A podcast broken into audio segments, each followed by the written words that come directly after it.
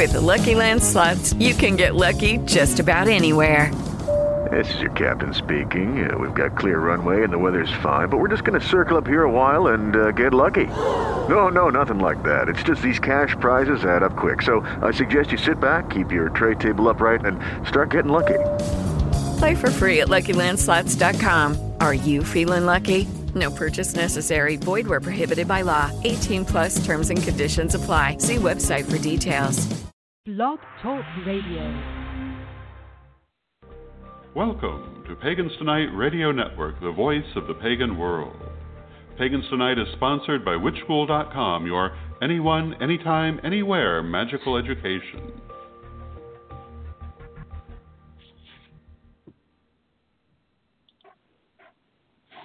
Happy Horns and Hump Day, Pagans Tonight Radio listeners. You are listening to Great Rite Radio, and we are so glad that you made us part of your Wednesday, part of your week. We're always glad to be here. You are listening to All Acts of Love and Pleasure, the show where we talk about sex, sexuality, gender, social justice issues, and more, all from a pagan perspective.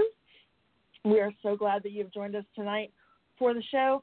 You can be part of the show by calling in in the U.S. at area code 347-308-8222, hanging out in the chat room, or dropping us an email at axle eleven pleasure at gmail.com.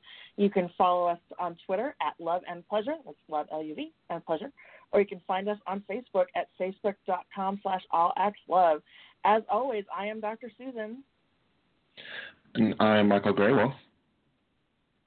And it feels like a million years since we've been here, but it's only been a couple of weeks. Just, I feel like I've lived a entire lifetime for some reason. November has gone really fast. So, how has your week been? Oh my gosh, it's been tiring. So, my job. So, with my job, I have to review my time card every week and sign off on it. And this last week, I reviewed my time card and I put in over 20 hours of overtime. Whoa. Whoa. So I was a little exhausted. Like this, Um, today was my yes. first day off. Yeah, t- today was my first day off since I don't know two weeks ago, and I still like I woke up at my normal time at seven, eight o'clock in the morning, and was like, you know what, screw this, and went back to sleep and slept till eleven. Well, I don't blame you. Oh my gosh, that is that is a lot. Well, there there were a few things going on last week, like um, the all the managers for my company were in Memphis for I don't know how often they do this. It this is the second time that they've had one of these meetings.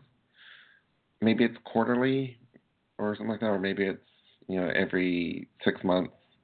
I'm not sure, but yeah. So my boss and every other boss was in Memphis, and so we had to you know pick up the extra hours that he would have been there and whatnot. Right. And uh, my brother, my youngest brother, used to work for the same company I did. He had he was a manager at one of the stores in the area, and he moved to Missouri last week, and so the new manager at Oh his location was like desperate for help because when he left, most of his employees left too. Oh. So I picked up one of the shifts that they were needing covered, which was my only day off last week. And so yeah, oh. yeah, it it was a little rough. It was a little rough, Um, but I made it. yeah. And, and I knew that your brother was going to be moving, but I didn't realize that that was coming down the path, uh, coming down the pike so fast. Yeah, I mean, he's been planning it. He had been planning it for a while, and he'd already, you know, told the family and whatnot. So mm, I didn't exactly know when he was moving. I knew it was, you know, going to be before Thanksgiving, uh, but apparently it was the day after my mother's birthday. So Yeah. Wow. like, "Oh, happy birthday, mom, and you know, last dinner with Chris before he moved. So That's that's wild. Oh my goodness. Okay, so yeah, that's it's been an eventful few days. yeah. And what about you, Dr. Susan? Well, um, I've been busy, but not the same kind of busy. Uh, my contract job that I was on ended on the 16th, and I was uh, sad to see that end because that job was a lot of fun. But uh, it worked out nicely because I had all of this week off to kind of chill out and, and just take care of some things that had gotten pushed to the back burner. And I'm leaving for Belgium on Saturday, so I am in the throes of getting ready for that, and I am very grateful that I do not have to get off of an international flight and then try to go back to work the next day. So I will be there, um, leaving Dallas on Saturday afternoon, and I get to Europe sometime on Sunday morning. I hang out in the Madrid airport for three hours, and then I go to Brussels, and then I take a train or a series of buses uh, about another hour to Ghent, and I'll be there from Sunday through Wednesday morning, and then I fly back through London to Dallas. So I'll be turning around and you know, be a pretty quick trip, but I'm excited to go over there and present my research.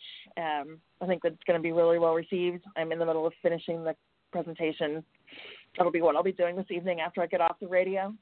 Um, other than that, I, had a, a successful class at Hearth Wisdom. I've got another one coming up on the 15th of December. Um, I'll be talking about that at the end of the show. I'm getting my retreat planned uh, for January. There'll be a link on our Facebook page. There's still eight spots left.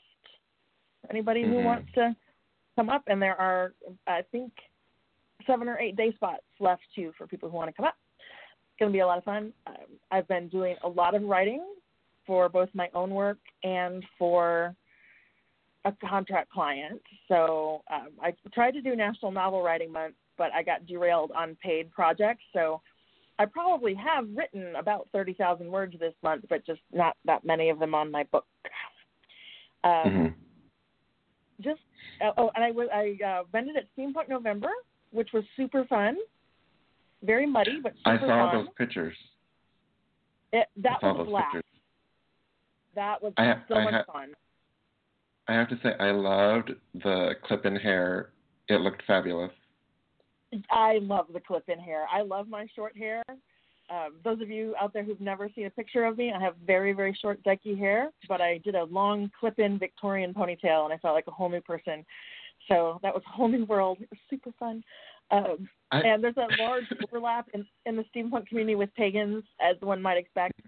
So I, I did very well. Yes.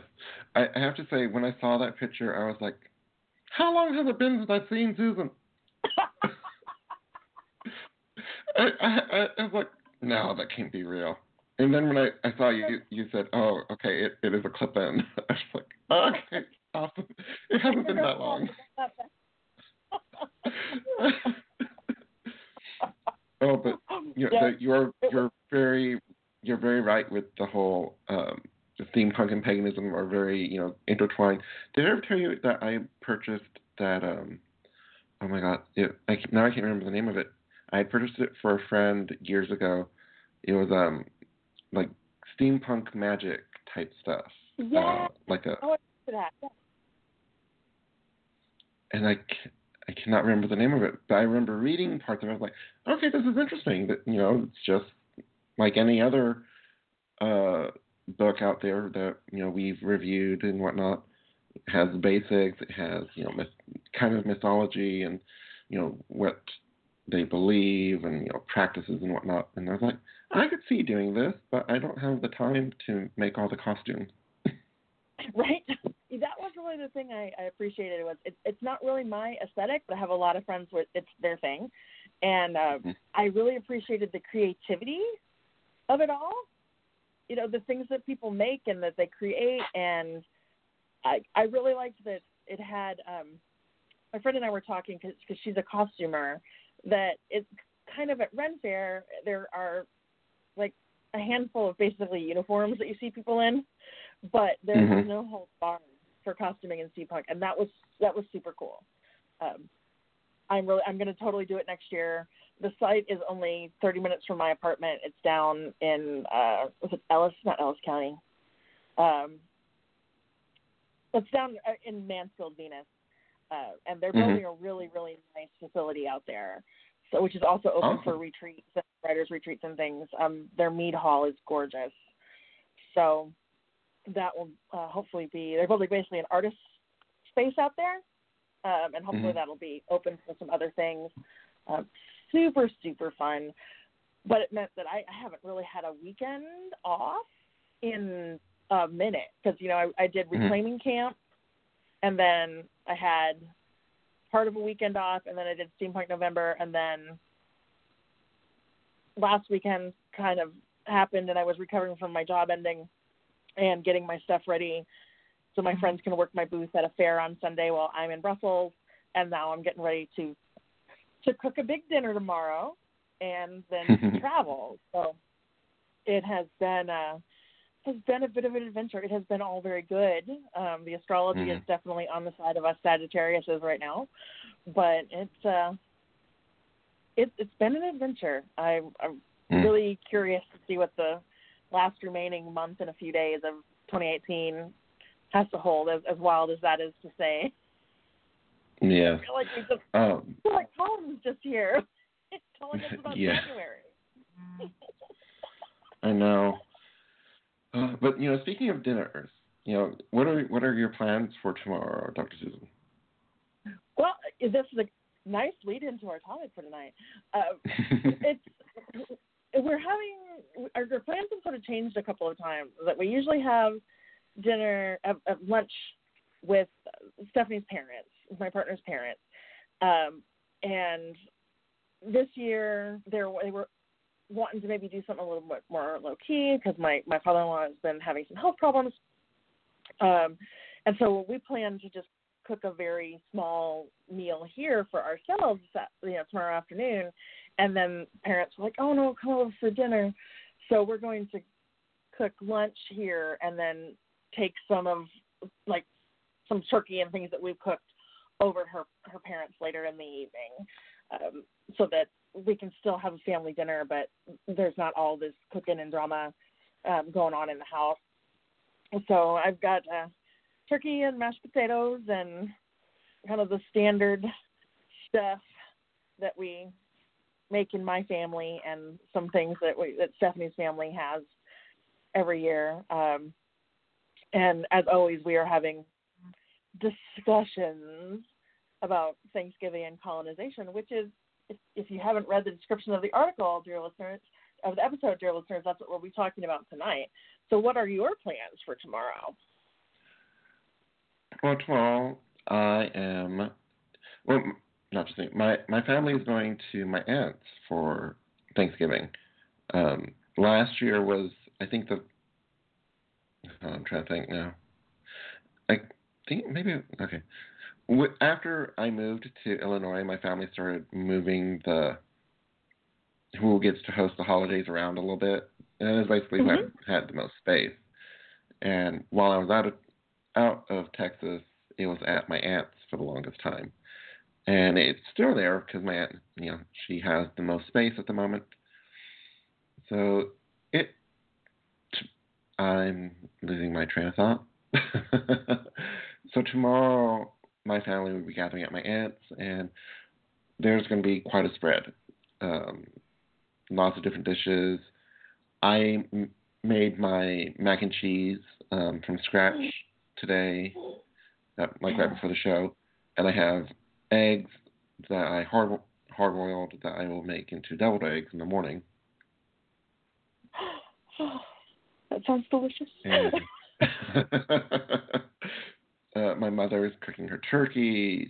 I I made the cornbread for her stuffing earlier, and my aunt's making a couple of hams and salad. Hopefully, salad without, you know, the E. coli E. coli tainted um, romaine. Um, and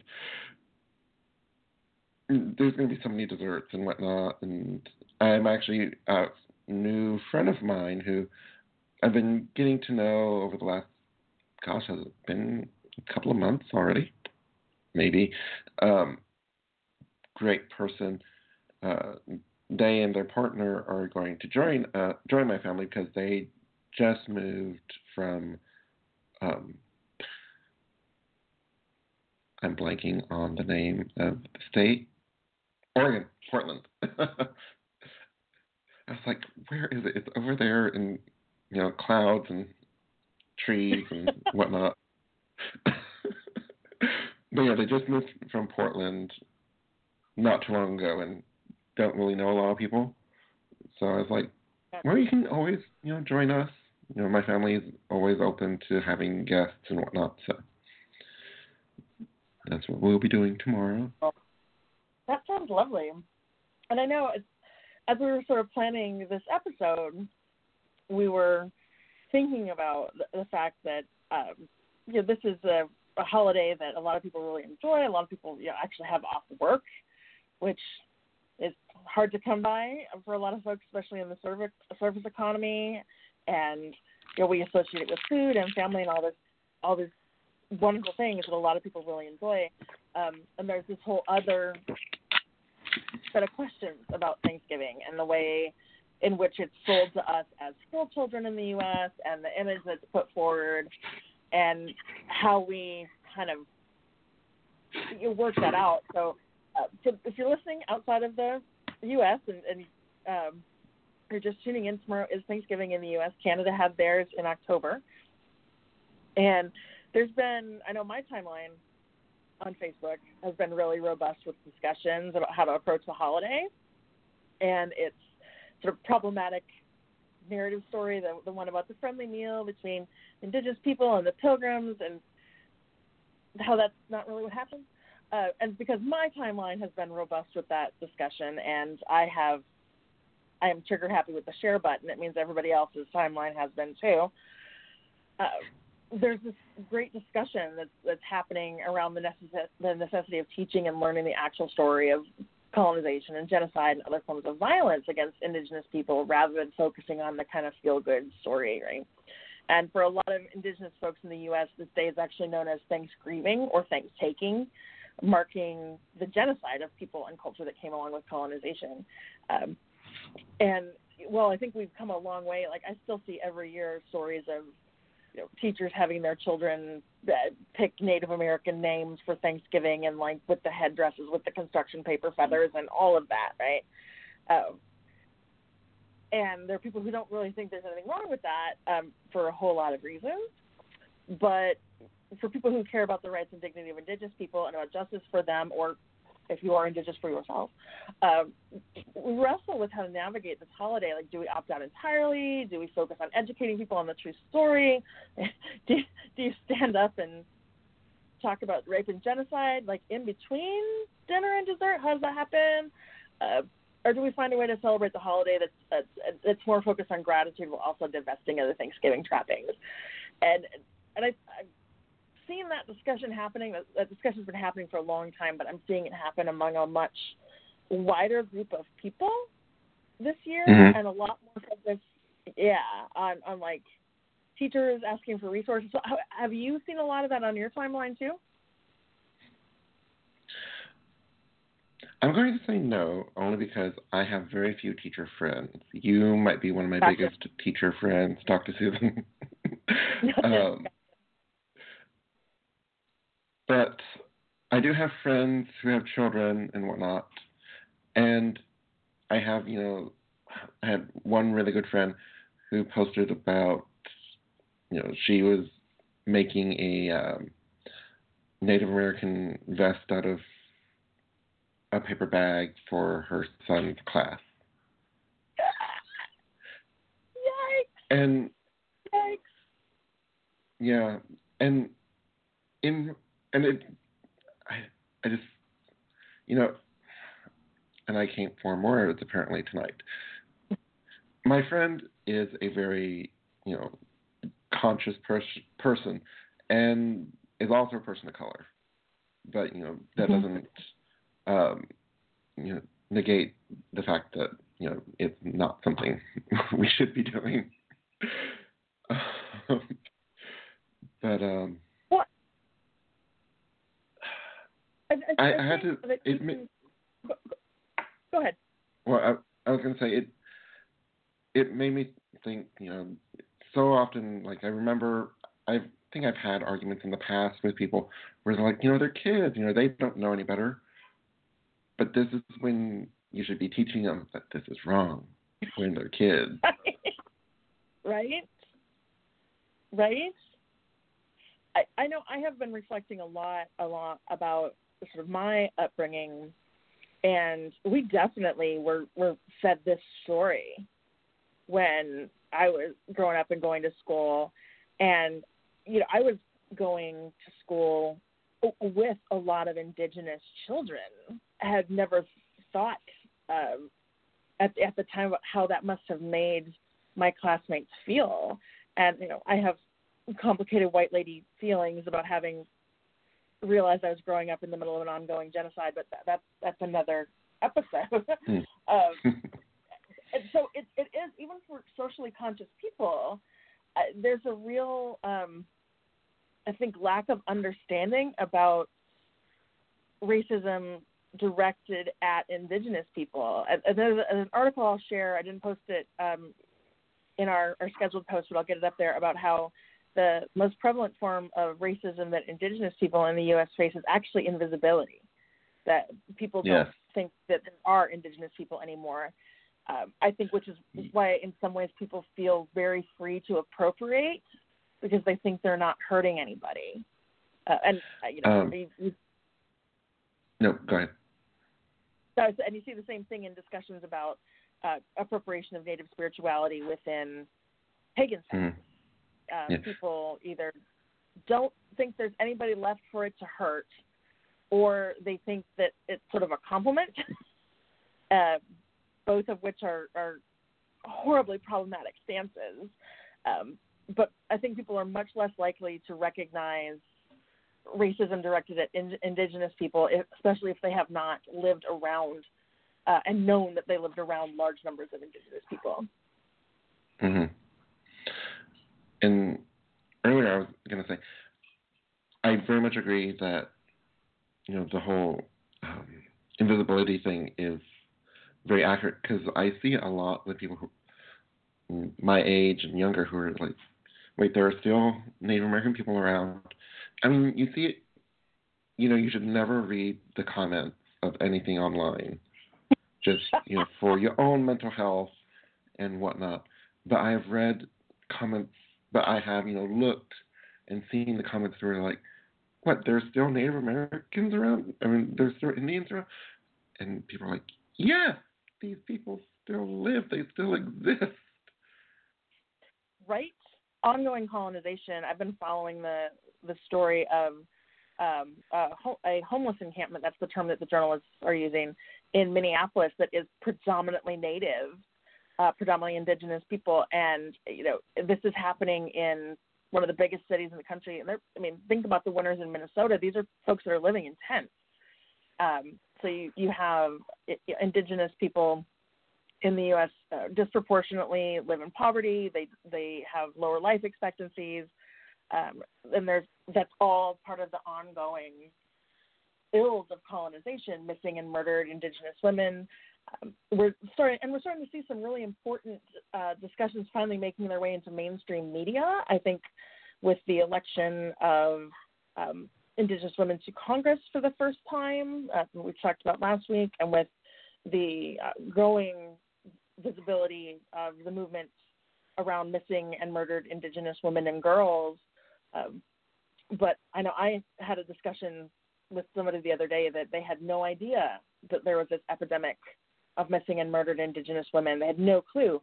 And I'm like, this has been all over the news for 10 years. How did you know, how did you not know? And it, it, it gives me um, gives me pause to think about the bubble that I live in because I do have a lot of Indigenous people in my life who mm-hmm. volunteer their labor to make sure that white folks like me aren't ignorant about this stuff. And um, I'm very grateful to them. Very, very grateful um, to the indigenous people in my life who have sat my ass down and explained things to me and, and they make sure that I know these things. But it's it's definitely a place where I think even people that are, you know, yeah, they're you know Black Lives Matter and you know yes we need to be looking at voter suppression and and you know taking down Confederate monuments and like they think that's what racism looks like in its sum total, but they don't necessarily think about colonization and that's I, I think the discussion that's coming up around Thanksgiving you know, for a lot of white folks, it's again one of those places where they they want to push back and say, "But this is my tradition. It's about family, and who is this really hurting?" Right? The idea that they Mhm. might have been enacting, or we might have been enacting, uh, this racist narrative for you know our whole lives in something that is so indelible in American culture is tough. Um, and I've been you know thinking about it a lot um, hmm about how we want to sort of uh, address that in my household so oh i see there's somebody in the chat room the chat room isn't coming up for me michael did you say somebody was in the chat room and had a astute comment No, no, I no, no, no. I have a comment. I just don't want to interrupt you. sorry okay Sorry. mercury's in retrograde y'all hang on let me get the salt in the bell all right what, what's on your mind Well, no, I was just gonna say, as you know, someone who I don't know, is my age group considered millennial? I think it is. but uh, you know, as someone who grew up in you know the late '80s, early '90s, and now an adult and you know contributing member to society and whatnot. I have to say, whenever I think about Thanksgiving, I never think about the narrative that they taught us in school. It has definitely become, you know, oh, it's time to gather with the family and whatnot. And I n- never think about the pilgrims. I never think about the fake story of, you know, the first uh, Thanksgiving where they shared a meal. Um, it's never in my head anymore, and so I can I can definitely see, and I feel like that's a common thread among most people in my age Mhm. group, you know, older, younger, give or take. It's just it's always been done, and they never really think about the story we were taught when we were younger, and i think that's a great point it's and to want to challenge it, you know, makes them just recoil. Like, what are you talking about? That what? No, no, what?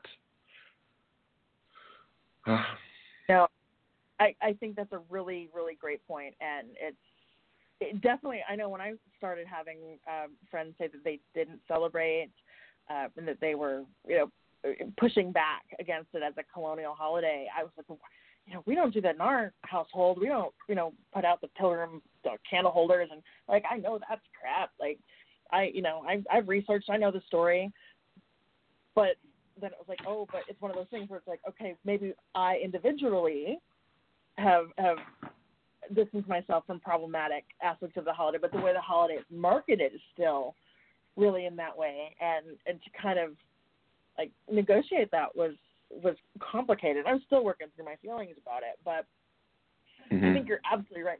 A lot of a lot of folks, um, we don't think about that narrative because we know that that's that's not what happened, even if we haven't gone deeply into the actual history of it. Um, which, if you would Mhm. like to, I recommend Ro- Roxanne Dunbar Ortiz's "An Indigenous People's History of the United States." Um, you know, we we know that that's a false narrative, and so you know we don't incorporate those trappings into our individual celebrations. And in fact, most of the things that we think of as traditional Thanksgiving food would not have even been on the table at Plymouth at any point.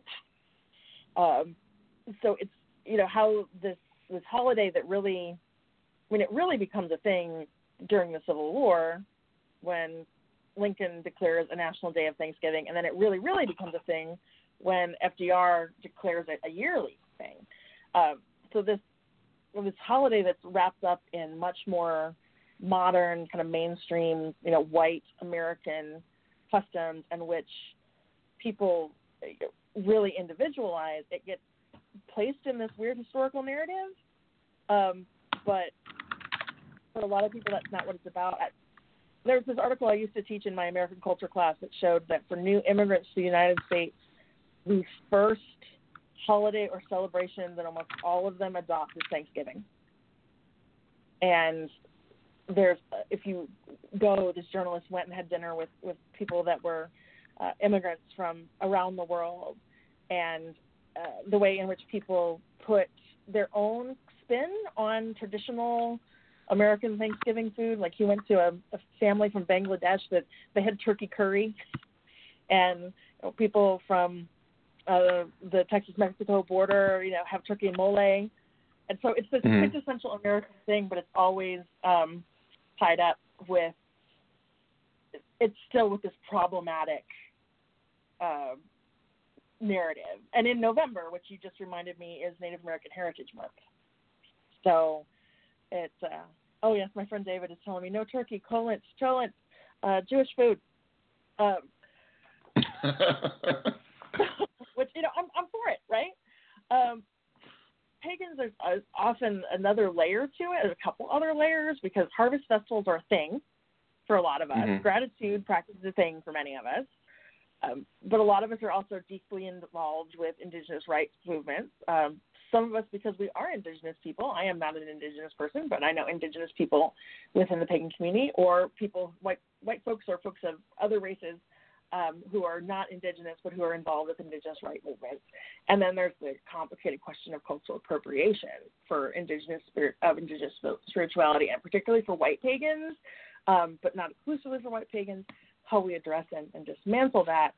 So there's this sort of question um, about how we handle that. So tonight we have some ideas that we'll present for decolonizing Thanksgiving and reclaiming the Harvest Festival.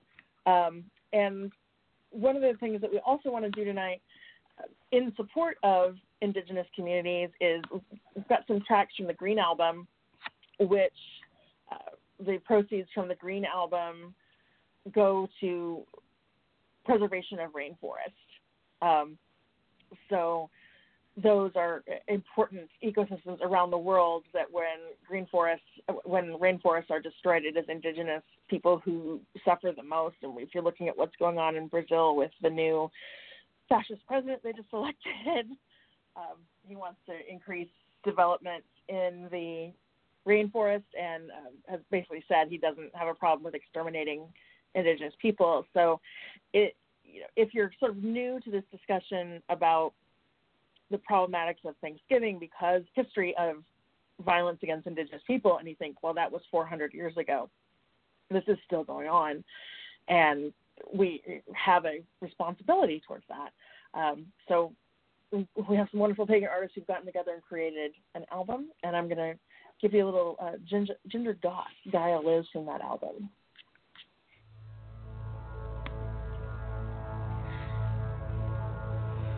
It is your gift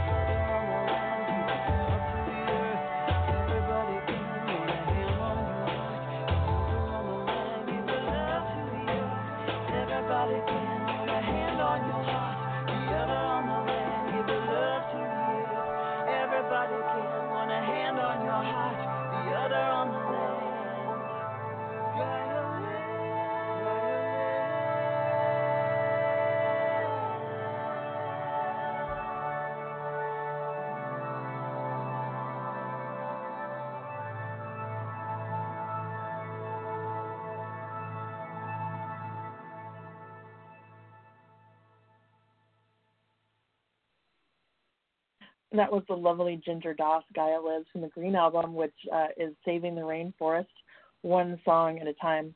And we're featuring some tracks from that album tonight because when rainforests are destroyed, it is indigenous people who disproportionately suffer. And we're talking about decolonizing Thanksgiving tonight, uh, working through the sort of complicated settler narrative that uh, the fake settler narrative that we get about about, about Thanksgiving and uh, thinking instead about how to address the racism and colonialism behind that narrative and if we want to continue to celebrate the fourth Thursday in November as a, a feast of gratitude, how do we do that and divest it of that of that narrative? Um, there's a bunch of stuff that I've shared out to our Facebook page tonight. One of the really great pieces that I, I think is approachable for people when you want to deconstruct this narrative is the a piece from uh, National Geographic gives you a few things you probably don't know about Thanksgiving. Um, we were talking about this in the green room that when we look at sort of what they were doing at this time, we think about. I mean, Thanksgiving is a time where you just you eat until you have to like pop the button off your pants, right? But for the folks at the white folks at Plymouth who were celebrating the fact that they had a harvest that came in and that there's some actual food um, for a change because they did have a really hard time when they got here. Um, they would have actually been engaging in prayerful fasting, not stuffing themselves with food. Um, even at a Yeah. time when food was relatively abundant, they were looking at having to get through the, win- the the winter. So the idea that it was this massive feast, the way Americans think about a feast now, is a complete anachronism. hmm And kind kind of like a condensed version of one of the articles that Dr. Susan shared. You know the the narrative that we are taught in school is that the Native Americans who were there, who were at Plymouth, you know, they welcomed the Indians. They sorry, they welcomed the white settlers and took pity on them and whatnot, and showed them how to you know, grow crops and whatnot, and the feast was a celebration of that. When really the so the celebrate quote unquote uh, celebration was celebrating a, a massacre of 700 natives of a neighboring area.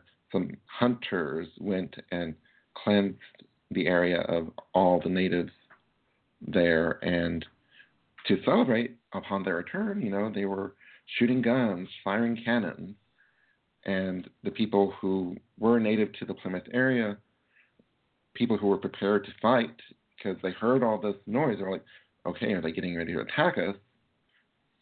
Sent these people, sent out these people who were to investigate a fact-finding mission, basically.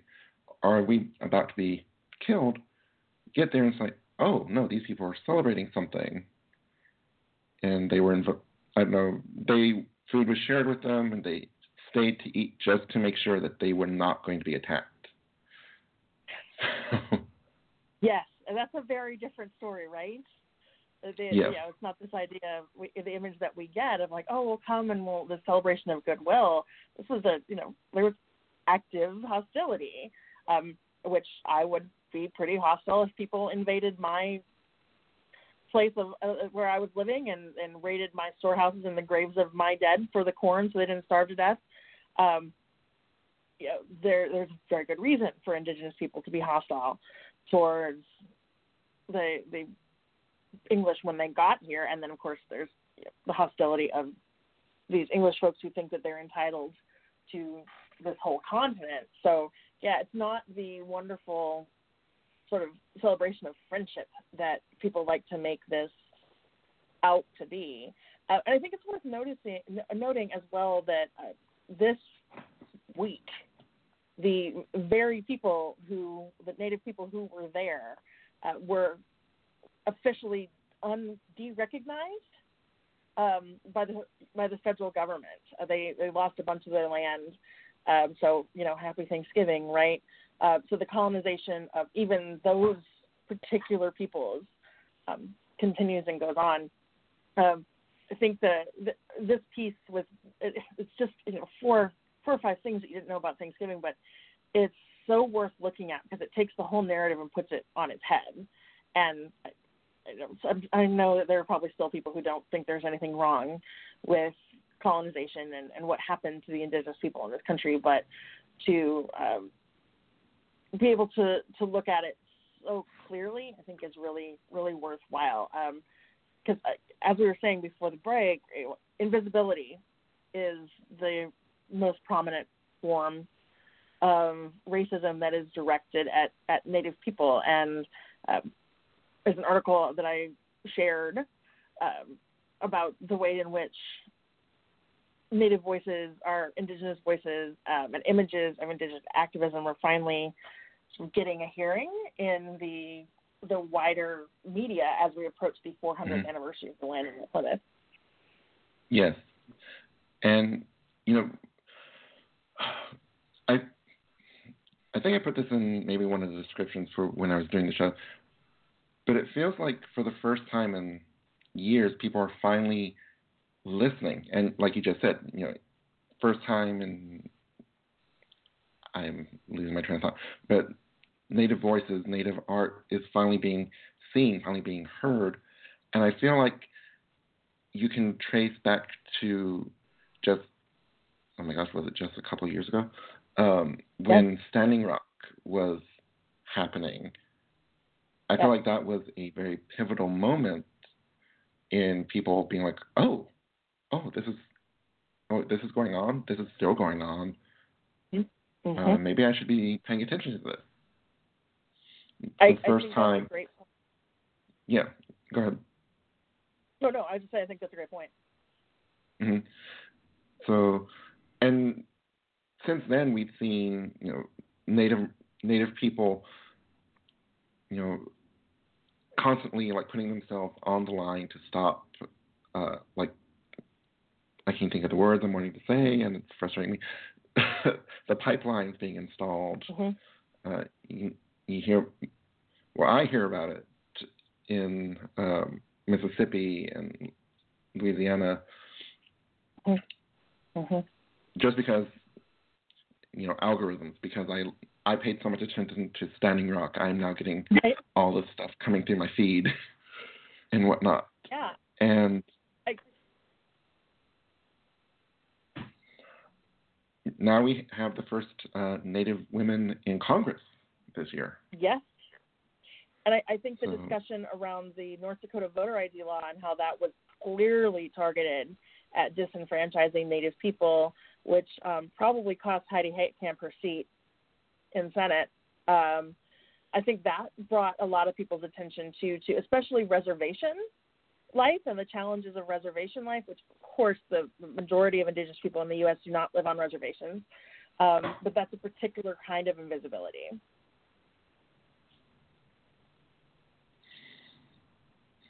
and and I know when when Standing Rock uh, happened, you know, I follow a lot of very small reservation papers on Facebook, mostly for the nature pictures because I miss my prairies, right? And so Mhm. they were the ones who started dripping out stuff on Standing Rock, and I started sharing it out. And the number of folks in my, you know, sort of timeline, and I have a pretty socially conscious group of friends uh, who said I would have known nothing about this if it hadn't been for you, if it hadn't been for the Lakota Times or the um, the, o- the Oglala County Register or whatever it was. Um, people just they they had no idea if you're not living in the region, and and then even then you can be very far away.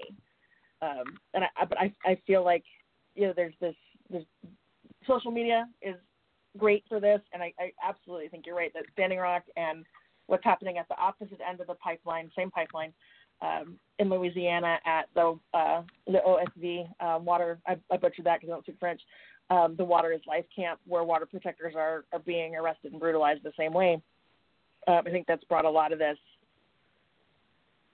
into light, and I think a lot of the discussions about um, cultural appropriation i- uh, is bringing this. So, you know, this is a. I mean, there there are books and great discussions and so much happening, but you know, again, as always with these discussions, well, okay, we've talked about everything that's wrong. Um, what can we do? So, for some people, their decision is to we just won't celebrate it. We just will not even have this holiday in our family, and that's a way to do it. Uh, but there are some Mhm. other interesting ways to to reform the holiday. Um, so I thought the stuff that uh, Tommy Orange wrote about and the the Sioux chefs wrote about, sort of reclaiming Thanksgiving, was interesting about uh, you know, reframing it. Um, as for for many Native people, they they choose to frame it as a celebration of survival against the odds. I've, I've read a lot about that. Um, what do you think we could we can do to reform it? Oh. I think kind of like with uh, how most, not well, a good amount of cities have started to not celebrate Columbus Day, and have Mhm. instead been celebrating uh, Indigenous Peoples Day or something similar. Yes. Yeah, I am very proud that my home state was the first state to do that. We declared Columbus Day as Native American Day back in the 90s. Uh, and I, I think that you're, that the key point that it's not just about Thanksgiving, it's about changing the way we talk about settler colonialism and about indigenous people in the U.S. So, yeah, absolutely. I think that's a really good step. I think we could. I'm I'm looking at it from my own family's point of view. If we took the holiday and made it more about, again, focusing on the chal- the challenges and maybe and even the maybe more importantly the successes of Native people currently Mhm. and you know I'm lo- I'm not sure how I'm wanting to form this, but do you get kind of what I'm saying? Yeah, yeah, I do. I I think that you know, if I, if I'm understanding you right, it's like instead of you know, sort of having this narrative about these, you know, native folks from so long ago, um, if we want to sort of rehabilitate or don't want to rehabilitate, but run a run a, you know have- make a news story. So it's talking about what Native folks are doing now. Um, I'm really fascinated with actually the the boom in um, indigenous cooking in the U.S. So uh, yeah, I think that'd be a really neat way to sort of reclaim the Mhm. holiday is to to think about the origins of food. Which is there's an article from the Sioux Chef that I posted that he talks about most of the traditional native most of the traditional Thanksgiving food are in fact indigenous food. Um, hmm and that you're having an indigenous meal and to to think about that uh, instead of this like weird noble savage narrative. Uh, did I get at what you're what you're trying to get at, or did I did it go completely over Yes. my head? No, I, I think you got basically what I was saying, and also just scrapping the narrative that we teach in schools, especially the young Yeah. to the young kids. Yeah. You know, stop t- stop telling them that oh, you know, it's about friendship, and you know, the the, the natives and the the white people were friends when they first met. No, scrap that shit. That's false. Stop Right. teaching it. Right. And, and there's some great resources that I've posted from tolerance.org on how to teach it differently. Um, because you know there is a question of like, okay, if you're teaching kindergarten and you don't want to teach the narrative, like, okay, that's a little young to introduce. You have to get a waiver from the kids to talk about genocide, right? Um, but because we do need people to learn the real story, but there's also the the question of how you do it age appropriate. So for parents or or uh, educators, those are great resources that we change the way we talk about it.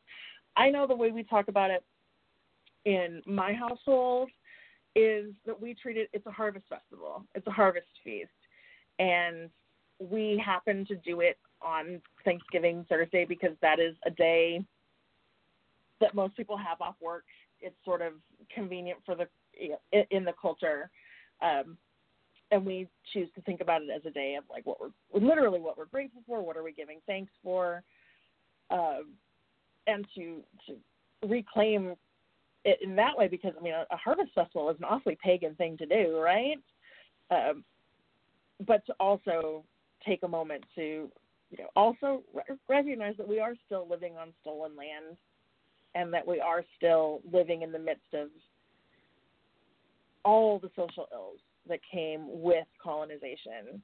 And I think, you know, being able to have these conversations with people, I think, is where we sort of go with it. Um, that that where I five years ago I couldn't imagine that this would be a conversation where people would be having. Um, and that is uh, one of the articles that I posted uh, that'll show up on our Facebook page if it hasn't yet. Has a whole list of ways to appreciate and not appropriate from Native people. And a lot of these things are, are so simple. You share Native voices. We've, we've tried to boost articles. Um, don't you find out your kids are going to be dressed up as Indians and pilgrims? Put a stop to that. You know, that's something. And it, yes, it's, it's a, a, maybe it's difficult to be the loud parent, but it's the right thing to do. Um, you know, really learn how to speak out regularly against the impression the oppression of Native people. I think we're lucky; we have a really great platform here, um, but it is the job of always the job of white folks to undo racism because we're the ones that created it. Um, and folks that aren't white folks can definitely speak out against the oppression of natives and other groups, uh, but it's really incumbent of, among white people to to do that. Um, you know, just don't don't call things your spirit animal, please. Just don't. It, it's not that hard to not be an ass. Um, when you're at dinner at on Thursday and your racist uncle or aunt or cousin or whatever use an anti-native slur, stand up against it. Um, you want to start to push back not just at Thanksgiving, but all around the year. Because, like Michael was saying, it, you know, there's changes. It's not just to this day, not just the way we talk about this day, but to the whole way we talk about Native folks in this culture. And it, I think it's really important that we do that. I think for pagans, it's really important to do that too. We're earth worshiping people. We're supposed to be interested in justice and all that. Um, I think we can put our money where our mouth is. So, uh, Oh, I'm scrolling through Michael's timeline. Tell, tell me about this story that you posted about um, So it, this so it goes a, so it goes a little bit with what you were just saying about you know signing up and you know being the person who makes a difference. It now see, I thought okay, this is an awesome story. Could be fake, but I think it's also a really good example of you know hopefully it's not fake. But it's basically a dad went to go pick up his daughter. He was tired worked. Uh, and I should specify, he was a African American man who went to go pick up his kid from school, and he forgot he had his work pocket knife in his pocket, and the security guard on staff was getting very belligerent with him and you know, the dad said, "Okay, I will, you know, be sure to leave it in my car next time. I would just like to get my kid and go." And there's a, I'm guessing, white woman sitting, and she's witnessing all of this. And the cop gets all uh, puffed up, and he's like, "Are you basically trying to say, are you threatening me? Are you, you know, being belligerent?" And he turns to the woman and says, "You'll, you'll, you'll vouch for me, right?" And she goes, no, he's just trying to get his kid, and you're making a scene. You're the one who's escalating this. He just, he's not doing anything. And if someone asks me, I'm going to side with him, not with you. Yes. So Yeah. that very much goes with what you were saying about, you know, standing up, being the person who be like, um, no, just because we're both white or we're both you're in the wrong. This person is right. So no. And I, I think especially at the holidays, people are so afraid of making people uncomfortable, but make people uncomfortable. You know, I mean, don't be complicit. I know that it's hard. Families are complicated, but you know, to to be Yeah. able to stand up and use that privilege. I, I'm going to share out. This just came across my feed. Um, there was a, a tweet that went viral from an educator um, where she asked her teachers to repeat after me. I will not have my students make quote Indian unquote feathers clothes. I will not culturally appropriate an entire people for quote unquote cute activities. I will tell my students the truth about this country's relationship with indigenous people. And her hashtag is Pinterest, not pedagogy.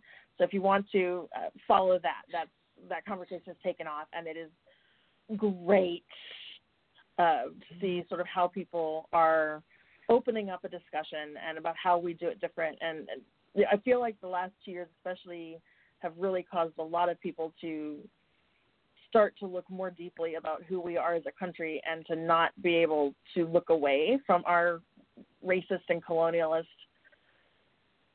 roots and legacy. And especially for white folks, that's been really hard. Um, but it should be hard, and we should be trying we should be trying to do this and undo this every day. And you know, while this discussion about our relationship as a as a white settler colonialist nation with indigenous people has to go year round, um, this real robust discussion that's happening right now around Thanksgiving, I think that's an entry point for a lot of people that they can can understand. Um, so if you have ideas about how to reclaim um, thank, Thanksgiving or harvest festivals, then absolutely share those with us on our Facebook page at facebook.com slash allactslove. Um, you know, we are looking at, at so much happening in the country. If you're somebody who's not really tapped in to what's happening with Indigenous people in the U.S., uh, you can follow me on Facebook. Um, I post a lot, and I will post some links on our Facebook page for um, good news sources that, you know, we're starting to get some great coverage in the mainstream news, but there's also incredible value in actually listening to indigenous voices talk about indigenous issues. Um, always listen to the voices of the group in question. So I will, um, um, and I love, you know, I love that this is something that that we're talking about. Um, it's so important, and I want to. We're going to leave you with some with a track from the Green album, but I also wanted to share with you um, a friend of mine, my friend Elena Cobb, who is a wonderful uh, radical pastor, wrote a beautiful lament for Thanksgiving, and and I, with her permission, uh, I am sharing it, and uh, they'll post the the text is posted on our Facebook page. So if you're one of those people that wants to make things uncomfortable, you can offer to give the before meal Thanksgiving prayer. this is the Thanksgiving Lament by Elena Cobb. O great Spirit, who measures the weight of our souls, turn your face from us, we who profit from death. We come before you on stolen land, land that cries for justice, land of another people. Fill us with the grief we bestowed on others. We recognize this time of mourning for the people driven out and slaughtered, for the mothers and fathers, elders and children, innocent and betrayed. We cry out with one voice in recognition of justice still left undone, mercy that never came. Lest we ignore the bitter genocide of our founding, the sin of our nation's birth. As we gather to give thanksgiving for abundance, we remember how it was bought on the backs of slaves with broken treaties and ethnic cleansing. Forgive us, Maker of all, for so rarely lamenting unrighted wrongs, for allowing ourselves to forget. Cleanse us of white supremacy, of hatred of the other, of our suspicion and hard hearts. Give us the strength and conviction to fight the ongoing battles for water, for recognition, for justice. Make us a people of reconciliation, restorers and speakers for the dead.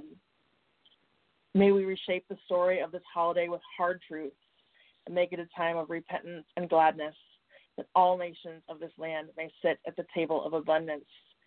Happy is the heart of those who sit in the presence of peace, of those whose neighbor is at peace. Let us come to the table with joy and thanksgiving. Let us come to a table of peace.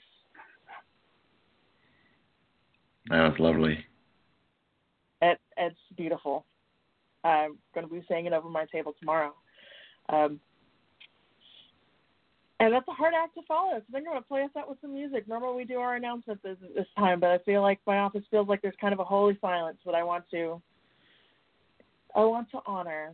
So I we're going to play ourselves out with a little. Mm, let's see, maybe a little job John DeBard. Why not? See if we can pull it up. Uh, oh, we'll see. Oh, Mercury retrograde. like I told you, holy silence. Uh, okay, well maybe not. Let's get you out with Mama Gina instead. Because the the, uh, the the the gremlins are here. It's like no, you have to think about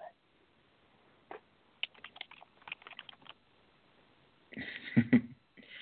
All right. Actually, we're going to play out a little spiral rhythm, help it grow. We would take that holy silence and grow it into action.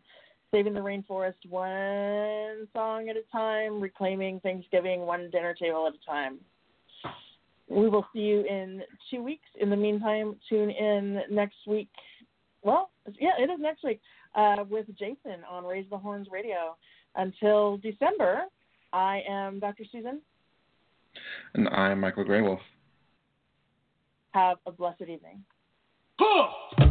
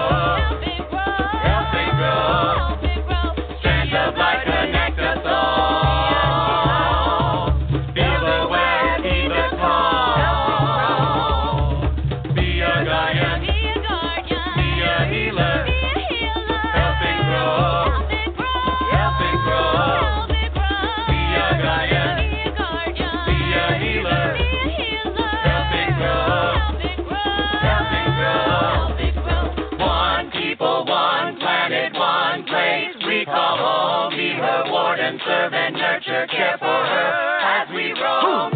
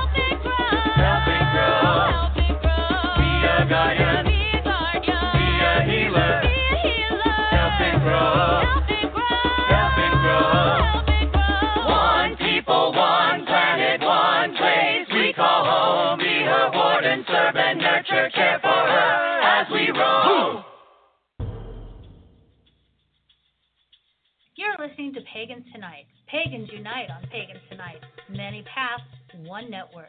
For over five years, we've been the place to connect with the best, brightest, and most trusted voices in the pagan world.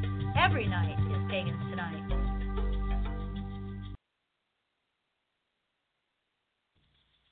With the Lucky Land slots, you can get lucky just about anywhere. This is your captain speaking. Uh, we've got clear runway and the weather's fine, but we're just going to circle up here a while and uh, get lucky. No, no, nothing like that. It's just these cash prizes add up quick. So I suggest you sit back, keep your tray table upright, and start getting lucky. Play for free at LuckyLandSlots.com. Are you feeling lucky? No purchase necessary. Void where prohibited by law. 18 plus terms and conditions apply. See website for details.